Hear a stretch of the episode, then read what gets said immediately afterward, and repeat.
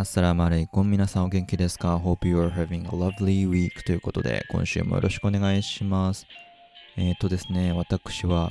今週前半地方に出張に行っておりまして帰りの新幹線を待っている間にですねあの座っていたベンチ待合室のベンチみたいなところにお土産をごっそり忘れて帰ってきて しまいました私です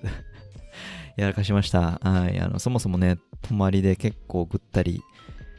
もう夜遅遅くもないかな、夕食時ぐらいに、の帰りで、こう、車中でプシュッと飲もうとしていたものも忘れてしまいまして、シンプルにお土産をロストしたこと、あとはその車中の楽しみが奪われてしまったことで、ダブルパンチを食らった1週間を過ごしておりました。まあ、過ごしたって、まあ、それは2日ぐらいの出来事ですけど、あの、月曜火曜の、まあ、後半も淡々と過ごしていたかなというふうに思います。で、まあ、そんな前置きの話をしておきまして、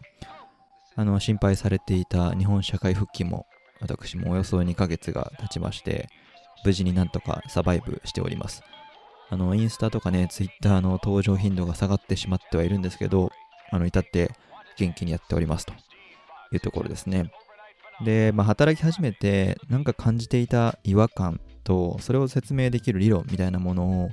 まあ、いつものごとく、ちょ理論パートと実例パートみたいな感じで織り交ぜながらお話ししていきたいなというふうに思っています。はい。で、今日ね、メインで出てくるのが、えー、計画のグレシャムの法則っていうもので、まあ、日々なんとなく仕事に追われていて、達成感らしいものを味わっているだけだと、その先のレベルというか、次のステップには到達できない可能性があるよっていうようなお話です。まあ、ちょっとね、大げさに落とし半分で言いましたけども、まあ、お仕事されている方で、まあ、多くの方がそうだと思うんですけれども、なんとなく今日忙しかったなって、だけど、特に、なんていうかな、別にだからとい、だからといって、なんか名前ちゃった。別にだからといって、自分の身になったことはないかなとか、なんかやってたけど、何やったかあんま覚えてないみたいな。でもとりあえず疲労感あるし、やった感あるから、まあ今日よくやったよねっていう自分も満足するというか、今日しっかり生きたんだろうみたいなことを思ってしまう日が、まあ毎日とは言わずともですね、たまにはあるんじゃないかなっていうふうに想像するんですけれども、皆さんいかがでしょうか？まあ、各言う私も、なんかたまには結構かな、こんなことを感じるわけで、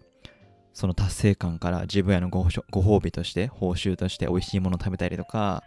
普段とは違ったことをして、なんだろう、自分に対して労をねぎらったりしているわけなんですけれども、急にですね、さっき、あれこれなんだろう、この疲労感なんだろうみたいな感覚にとらわれたりもするわけです。っていうのがこの数週間の中で何日間かあって、で、今日はその辺のお話をするので、この感覚みじんもわからんという方には、今日の話はちょっと無用な話だと思うので、また気が向いたら来週以降、聞いて、聞きに来てくださればいいなというふうに思います。で、はい、残っていただいた方にご紹介したいなって思っていたのが、えっ、と、もともとは、あの、グレシャムの法則っていう、その計画のっていうところがなくて、グレシャムの法則っていうものがそもそもあって、これは経済用語的な発想で、えっと、悪化は良化を駆逐するっていう意味の言葉で、悪化っていうのは悪い貨幣の化。で、一方で良化っていうのは良い貨幣の化っていうことで、なんかあの、なんだろうな、ちょっと昔、あの大航海時代とか、金かどうかみたいな時に、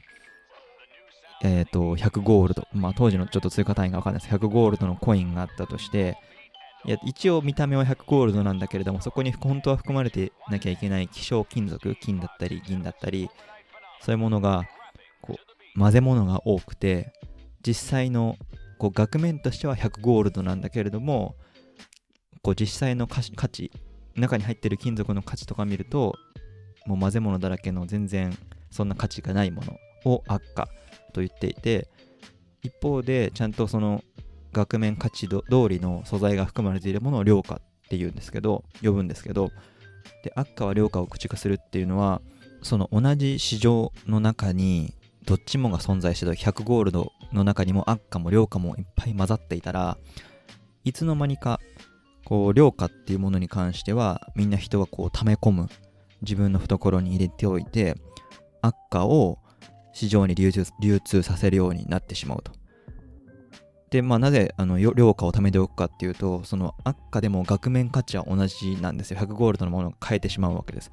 でも、量価ほどの本当の素材価値っていうものはなくても、100ゴールド分の働きをしてくれるので、だったら量価を貯めておいて、本当に必要な時に、その、なんだろう、金を溶かしたりとかして、違うものに変えて売ったりだとか、まあ、何かしらその経済的な価値を額面100ゴールド以上の価値がついてしまうついつく可能性を見越してキープしちゃうと。結果的には市場に100ゴールドの本当は価値がないような悪化が出回ってしまうこう駆逐してしまう。っていうような法則、まあ、そういうなんていうかな事態事象のことを説明する言葉としてグレシャムの法則っていうのがあるんですけれどもこの今はお金の話をしてたじゃないですか。ただこのグレシャムの法則っていうのが何もコインとかお金の話ではなくて人の行動仕事にも当てはまるっていうことを提唱したのが、えっと、ノーベル経済学賞を取ったハーバート・サイモンっていう人がいてですね。そう彼に言わせるとルーティンワークは創造的な仕事を駆逐する。っていうことを言ってるんですね。あのこれもう少しあの細かくお話しするので今残っちゃっていう方も大丈夫なんですけどルーティンワークって、まあ、ルーチンとか言ったりもしますけれどもこう単純作業の繰り返しだったり特に深い洞察や思考を必要としないけれど作業として存在していて、まあ、その分時間を使って行う作業のことをルーティンワークルーティンなんて言ったりします。で一方で創造的な仕事っていうのは、まあ、新しいアイデアを形にしたりだとか物事をこうより建設的により良くするために代替案をあの探って実行することだったり、まあ、例えば何て言うかな、何かお客さんに販売している仕事をしていたとして、1日に10個売れるものがあって、その商品を購入してくれるお客さんのことを観察したりとか、ヒアリング、あの聞き取りをしたりとかすることで、あ、もっとこういう風にしたら売れるかもなっていう工夫を思いついて、実際に行うことによって20個売れるようになったと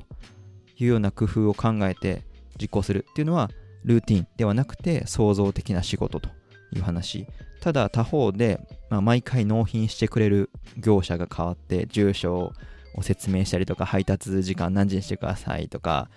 もしくは支払いの手続きだったり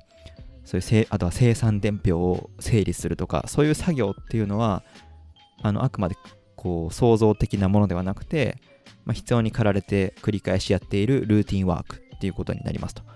で、これがさっきの悪化は良化を駆逐するグレシャムの法則に当てはめていくと、ルーティンワークっていうのは創造的な仕事を駆逐する追い払ってしまうというようなことを言っていて、まあ、つまり同じ額面価値要は1時間の仕事あのさっき100ゴールドって言ってましたけど1時間の仕事だったとしてでその中にある本当の価値素材価値ってさっきあのあの金の混ぜ物の多さ少なさで話してましたけど要はルーティンワークっていうのはその1時間の中でも中でも1時間の使い方として価値がこうさっきの創造的な仕事よりも相対的に低いものだと。で、そういうふう、えーと、ルーティンワークが低いあの悪化であって、創造的な仕事が良価であるとした場合に、さっきの法則を当てはめると、悪化が駆逐してしまうんですね。どういうことかっていうと、ルーティンワークが本当はやらなきゃいけない、やらなきゃいけない、やった方が良い仕事を駆逐してしまって、とりあえず目の前にあるやらなきゃいけないことに追われてしまって本当に大切な仕事に時間を割けなくなってしまうとそういうことを言ってるんですねでこういうルーティンワークに追われていると、まあ、とりあえず作業は進むしそれが終わることによってなんとなく達成感に浸るもののいわゆるさっきみたいな創造的な仕事に時間を割けていないので急に虚無感に襲われるっていうような構造が待ち受けてるよっていう話なんです。でこれをえーと、グレシャムの法則がもともとコインの話だったものにプラスアルファでこうバージョン2みたいな感じで意思決定のグレシャムの法則とか計画のグレシャムの法則っていうこう意思決定とか計画っていうのを頭についてこうルーティンワークが創造的な仕事を駆逐してしまう事態法則のことあ事態じゃない状況のことをそういうふうに法則として呼んでいたりしますとでまあこの構造は分かったよとじゃあどうやったらその仕事におけるとか生活における悪化、いわゆるルーティンワークを減らしていくかっていうのをちょっと後半もう少しお話ししてみたいなというふうに思っています。後半もどうぞよろしくお願いします。はい、えー、後半もよろしくお願いいたします。えー、前半ですね、このグレーシャムの法則っていうものから、さらに一歩進んで、意思決定のグレシャムの法則っていうものについてご紹介してみました。で、後半は、じゃあその悪化とかルーティンワークをどうやって減らしていくかっていうことをお話ししてみたいなというふうに思っています。ただこれ、あの地道なものというか劇的な解決策みたいなものはないかなっていうふうにも感じているのでどっちかって言ったら皆さんと一緒に考えていきたい。むしろこういうのどうみたいな提案があればぜひご紹介いただきたいなというふうに思うところです。で、えー、まず何よりもこの大きく分けた2種類の時間の使い方を意識することが何よりもスタートとして大事かなと。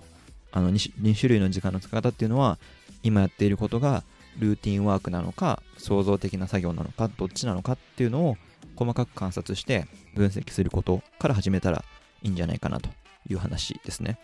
まあ、あとはルーティンか創造的かっていう二分がこういまいちしっくりいかない方にもしこうなんだろう次のオプションを考えるあ提示するとすればその作業を誰か他の人にお願いできるかどうかっていう観点で考えてみるといいかなというふうに思います。こう実際にお願いできる人がいるかどうかっていうか、その何、お願いした時にお金を払えるかどうかっていうのはまた別だとして、仮に、例えばすごい優秀な助手さんが皆さんにいたとして、そして無限に使えたとして、その状況下で、この作業、今やってることは誰かにお願いできることなのかっていうのを考えてみるという話です。で、まあ例として私がこのポッドキャストを収録とかアップする時の作業をこうなならなぞりながらあの説明してみたいなと思うんですけど、まあ、最初にこうどんなことを話そうかなとかアイデア出しっていうのはさすがにこれ他の人に手伝ってもらえるこうなんだろう話し相手にはなってくれるかもしれないけど私がやっているものですよね。誰かのアイデアを借りパクしてるわけではないのでなんていうか誰かが作ってくれることはないと。私がやるしかないっていう話です。であその後に台本的なメモっていうものをまあ一応用意してるんですけども、これ書くのは私できるでしょうと。ただ、こう書いたものをきれいにまとめてもらうとか、もしくは、なんだろう、誤字脱字をチェックしてもらうとか、そういうのは私がやらなくてもいいですよね。誰か日本語がわかる人、別にそれを読みたい人がいるかどうかは別として、そういう人がいたとしたら、誰かがやってくれる、やってくれる可能性がある。もしくはやできるっていう話、誰かが。で、もしくはそれを印刷するとかですね、紙に印刷するなんていうのも私がやる必要はないわけです。誰かがやってくれますと。で、それ、そういう準備が揃いましたと。で、録音、この声の吹き込みっていうのは私がやってますよね。で、だまあ、これも誰かに代わってもらうことが、すごい優秀なモノマネの人がいればね、できるかもしれないですけど、それもまだ今のところできないので、まあ、そこは私がやるでしょうと。ただ、もしですね、これ仮に、すっごい大掛かりな機材を使って、もしくはこう録音スタジオみたいなものを借りて収録していたとしたら、その施設の準備とか、部屋の予約とか、もしくはお金がかかったら予約したお部屋の代金の支払いとか、そういうのは別に私がやる必要はないというところですね。あの、実際は普通に自宅でやってるので誰も、なんていうかお金は発生しないんですけど まあまあいいでしょうと。で、収録はさっき言った通りに私がやってるので外注は難しいよねと。ただこう録音した音声のノイズカットとか音量の調節とか多少聞きやすいようにイコライザーって言って何て言うんだろうの音の波形みたいなものを整えてはいるんですけどもこの編集も別に私がやる必要はないです。今私がやってますけどこれは誰かに外注することができると。で、まあ、さらにはその撮った音声をくっつけてあの牛の鳴き声とかヤギの鳴き声を真ん中につな置いてアップする、アンカーというアプリにアップするっていう作業も、まあ、タイトルとかこの写真トップに上げといてみたいな話を誰かに伝えてしまえば私が直接する必要はないと。で、Facebook にポストするのとかも、なんていうかな、私そのものがやる必要ない作業ですよね。で、ここまですごいダーッと、ポッドキャストを一回アップするまでに、やることを細かく分けながら話してましたけど、これ何回もこれは私ができる、もしくは誰かにお願いできるみたいな話をしてましたけど、この誰かにお願いできるっていうのが、いわゆるルーティン作業ということができるかなと。もしくはそれができないのであれば、それが創造的な作業というふうに理解してもらえるといいのかなというふうに思います。で、こうやって切り分けることで、もし可能であればですよ、私が本当に集中すべきは、誰かに頼むことのできない、外注することのできない、外に発注するの、外注することができないアイディアの話だったりとか、台本の案の話だったり、録音だけなんです。それ以外の、まあ、諸々の作業っていうのは、ルーティンワークなので、誰かがやってくれてもいいわけですね。で、この誰かがやってもいい、やってくれてもいい作業っていうのは、さっきの分類でいくと悪化に含まれているっていうのが現実です。で、まあ、お気づきの通り、私も悪化を抱えているわけですよね。で、こういうふうに観察することで、自分がやっていることの悪化と良化っていうのをちゃんと切り分けることができると。そうした後に、この悪化を外注とか、もしくは自動化するっていうのが一つ対応策としてあって要は、駆逐されないためにですね。まあ、さっきの悪化たちはスタジオを予約するだとか、そういうのがどんどん作業が増えていくと、本当に大切なアイデアを練るとか、台本何話そうかなとか考えるとか、実際に収録するっていうもののエネルギーがどんどん下がっていって、ルーティンワークに追われてしまって、結果的に面白みもなくて、楽しい、あの、作ることが楽しめないっていう状況になってしまうと。そういうのを防ぐために、じゃあ悪化を少しでも減らしていく必要がありますよねっていうところで、外注だったり自動化っていうのが必要ですと。で、もう一つは、そもそもその作業がいらないんだったらカットしちゃうっていう話。まあ今、現実的だったらもうね、皆さんこういうポッドキャストの、えーと、Apple Podcast とか Google Podcast 直接聞いてくださってる方が増えてきたとしたら、わざわざ Facebook にアップするっていう必要もそもそもないかもしれないので、それをカットすると私の悪化は一つ減るわけですよね。ルーティンワークが減るってこと。そうすると、まあ、その分の作業の時間、まあ、数秒、数分の話ですけど、それが節約できるよねという話。えっ、と、自動化するか、カットするかっていうのが、まあ、大きな2つ。あもう1つは、単純に自動化できなくても、なんだろう、こう作業効率をめちゃくちゃ上げる。あの、簡単に言うと、Excel のショートカットとかをすげえ覚えるとか、そういうのも1つ悪化を、なんていうダメージを減らす方法ですね。で、まあ、せっかく自動化の話が出たので、ついでに言っておくと、今流行りなのかな？よく出てくるロボットプロセッサーオートメーションって RPA なんて言ったりもしますけど、そういうのも、できるだけ人の作業を自動化することによって、その空いた時間で量価を増やしていきましょうねっていうようなあの動きっていうのが世の中的にもどんどん増えているよというような話です。で、まあ、そのルーティンを早くこなすとか自動化する外注化を目指すもしくはそもそもやらないとかそういうことを組み合わせていって意図的に創造的な作業の時間を確保するっていうのが、まあ、何よりも大切かな何よりもというか総合的に大切なのかなというふうに思いますその悪化を減らすっていうことと同時に量価を増やす努力も必要ですよねっていう話あの1日5分とか10分だけでもいいので自分にとってルーティンではないことあの創造的なことを考える時間を必ず守ってあの死守してみましょうという話。で、まあ、創造的っていうと、すごい芸術的だとか、センスが必要だとか、そういう話をイメージしてしまう、しまいがちだと思うんですけど、まあ、そうじゃなくて、他の人には代わってやってもらえないことっていう観点で見るといいのかなと。さっきの話、あの前半の話とつながりますけど、まあ、本を読むっていうのは一つの候補ではあるんですけども、ただ本を読むことそのものっていうのは別に誰かが考えたアイデアをパクってるだけなので、それ自体はあまり創造的ではない。誰かも読むことができるじゃないですか。ではなくて、そこから同じテーマを自分の頭で考えてみるとか、自分の経験と照らし合わせて言えることは何かっていうふうに考えてみるとか、そうすると、まあ、自分の経験をミックスすることで他の誰にも真似できないものができるので、そこは大事じゃないかなというふうに思います。で、読んだ本を自分の人、周囲の人に説明するとしたらどういうふうに説明しますか？みたいなのも、ある種クリエイティブ、創造的な仕事、仕事ではないか創造的な作業だなというふうに感じます。で、まあそういうふうに他の人に代わってはもらえないことをこう自分のオリジナルな創造的な作業の時間として確保していくっていうのがこう自分の生活の中で量価をあの増やしていく方法なんじゃないかなというふうに感じています。はい、あの今日はですね、なんとなく忙しくて終わってしまう時間の過ごし方っていうのは何なのかっていうのを分解して、まあ、それは人の日々の生活の中に悪化、えルーティンワークが